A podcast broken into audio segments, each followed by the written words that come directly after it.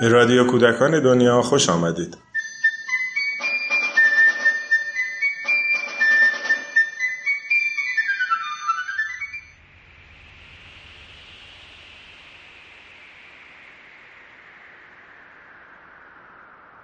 سلام آلبرت انیشتین در دهه 1930 مسئول آکادمی میشه تحت عنوان جنبش های مدنی او شروع به نگاری با بسیاری از دانشمندان، روانشناسان و جامعه شناسان می‌کنه.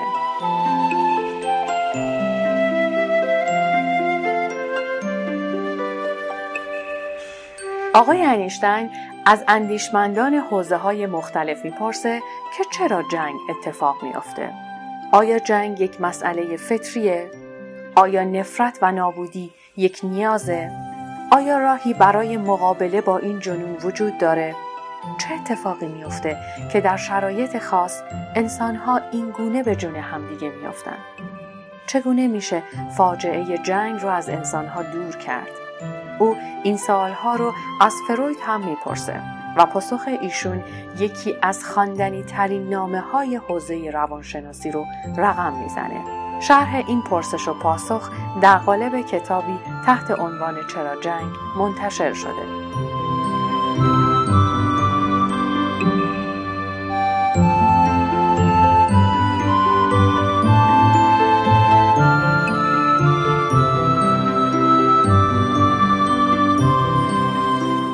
اشاره می‌کنه که در تمامی جوامع حیوانی تضاد منافع در نهایت با ستیز و زور حل میشه. در انسان هم این موضوع وجود داره. انسانها علاوه بر تضاد منافع گاهی بر سر تضاد عقیده هم نبرد می‌کنن. زمانی زور بازو برنده این نبردها رو تعیین می کرد اما حالا سلاحها و حتی قانون ابزارهای بشر هستند. دولتها به اسم قانون عقاید مخالف رو سرکوب می‌کنن. اونها گاهی اصرار دارن که قانون کشور خودشون رو هم به همسایه تحمیل کنن. در غیر این صورت با جنگ این کار رو انجام میدن. فروید برای این شکل از زور جنبه زیستی قائل نیست. به نظر این اندیشمن نمیشه این زور به قانون تبدیل شده رو امری فطری بدونیم.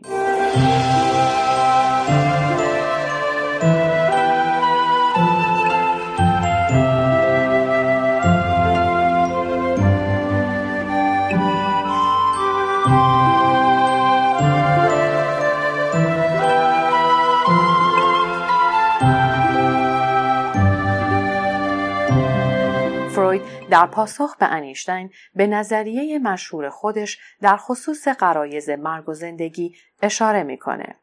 به نظر او اکثر قرایز انسان زیر مجموعه این دو دسته کلی هستند. هر آنچه که به زندگی کمک می‌کنه مثل عشق، تمایلات جنسی، شور و شوق و امید زیر مجموعه غریزه زندگی و پرخاشگری، تخریب، نفرت و هر آن چیزی که زندگی رو از بین می‌بره تحت عنوان غریزه مرگ دستبندی میشه. فروید هر دوی این قرایز رو طبیعی می‌دونه و به نظر او هیچ کدام حذف شدنی نیستن. او تعامل این دو غریزه رو باعث تعادل یک فرد معرفی می‌کنه و اعتقاد داره که باید به آدمها کمک کرد تا قرایزشون در تعامل باشه. حتی خیلی وقتها این دو غریزه در یک رفتار جمع میشن. مثلا وقتی شخصی ایدهی برای بهتر شدن زندگی داره و در عین حال نسبت به اون ایده احساس مالکیت و سلطه می‌کنه همزمان به دو غریزه مرگ و زندگی بها میده. یا عشقی که در اون مالکیت وجود داره هم از این جنسه.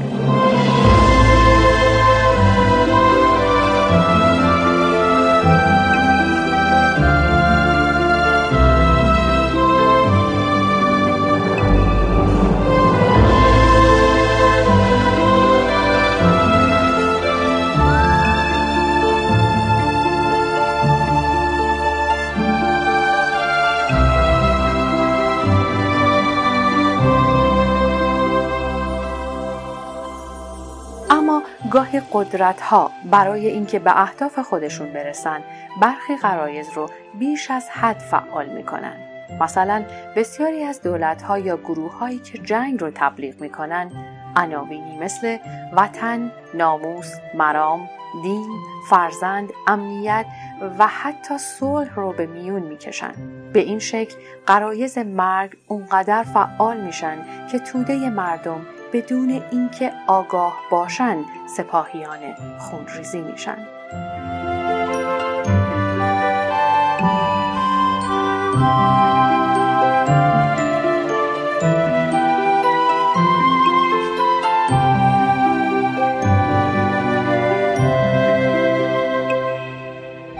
از نظر فروید تخریب کردن بخشی از قرایز انسانیه اما آنچه که این روزها در جنگ های مختلف اتفاق میافته تخریب طبیعی و انسانی نیست بلکه پشت اون قدرت هایی هستند که از تخریب سود می‌برند به همین دلیل دیگه نمیشه اسم این شکل از تخریب رو غریزه گذاشت چون اونقدر ویژگی های انسانی دستکاری شده تا اونها تبدیل به سربازانی برای نفرت و پرخاشگری بشن.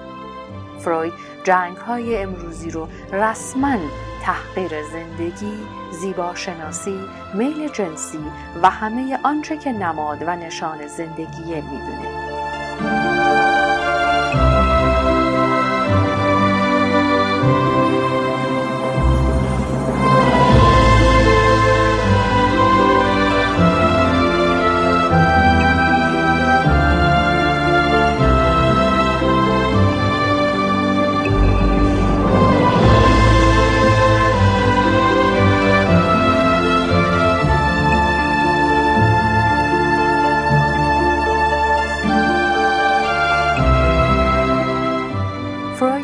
نکته رو هم یادآوری می‌کنه که با وجود اینکه توده مردم همواره به دام جنگ افتادن اما همیشه جنگ برای اونها یک کابوس بوده.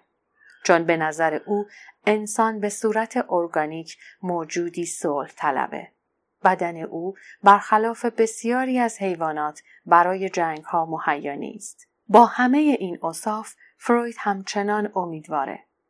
اگر از همان زمان نوزادی مادر صلح رو به کودک خودش آموزش بده شاید وضعیت شکل دیگه ای پیدا بکنه. فروید میگه درسته که انسان انگیزه نفرت و خشونت رو داره اما میل به همزیستی، دوست داشتن و تفاهم هم در او وجود داره. باید این تمایلات رو در آدمها تقویت کرد. باید کمک کرد تا انسان در مسیر تکامل فرهنگی قرار بگیره. فروید البته امیدی به قدرتها برای گرایش به صلح نداره.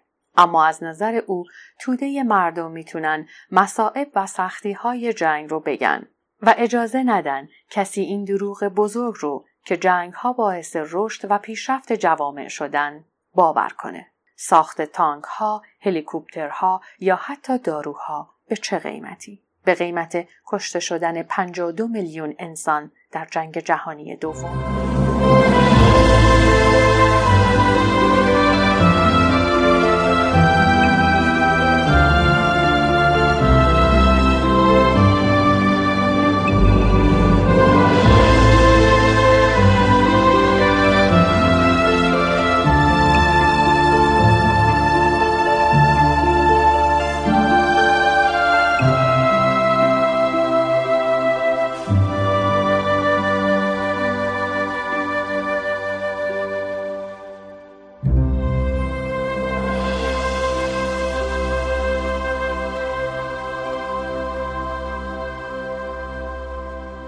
فعالیت این قسمت از کودکان بخواهید با وسیله هایی که شما در اختیار اونها می‌ذارین هدیه های کوچیکی درست کنن.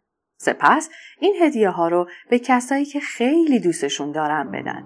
این هدیه ها می‌تونن یه گل کاغذی، قاب عکس، جامدادی، گل سینه، دستمال نقاشی شده، یک نقاشی زیبا یا یک ستاره صلح باشند.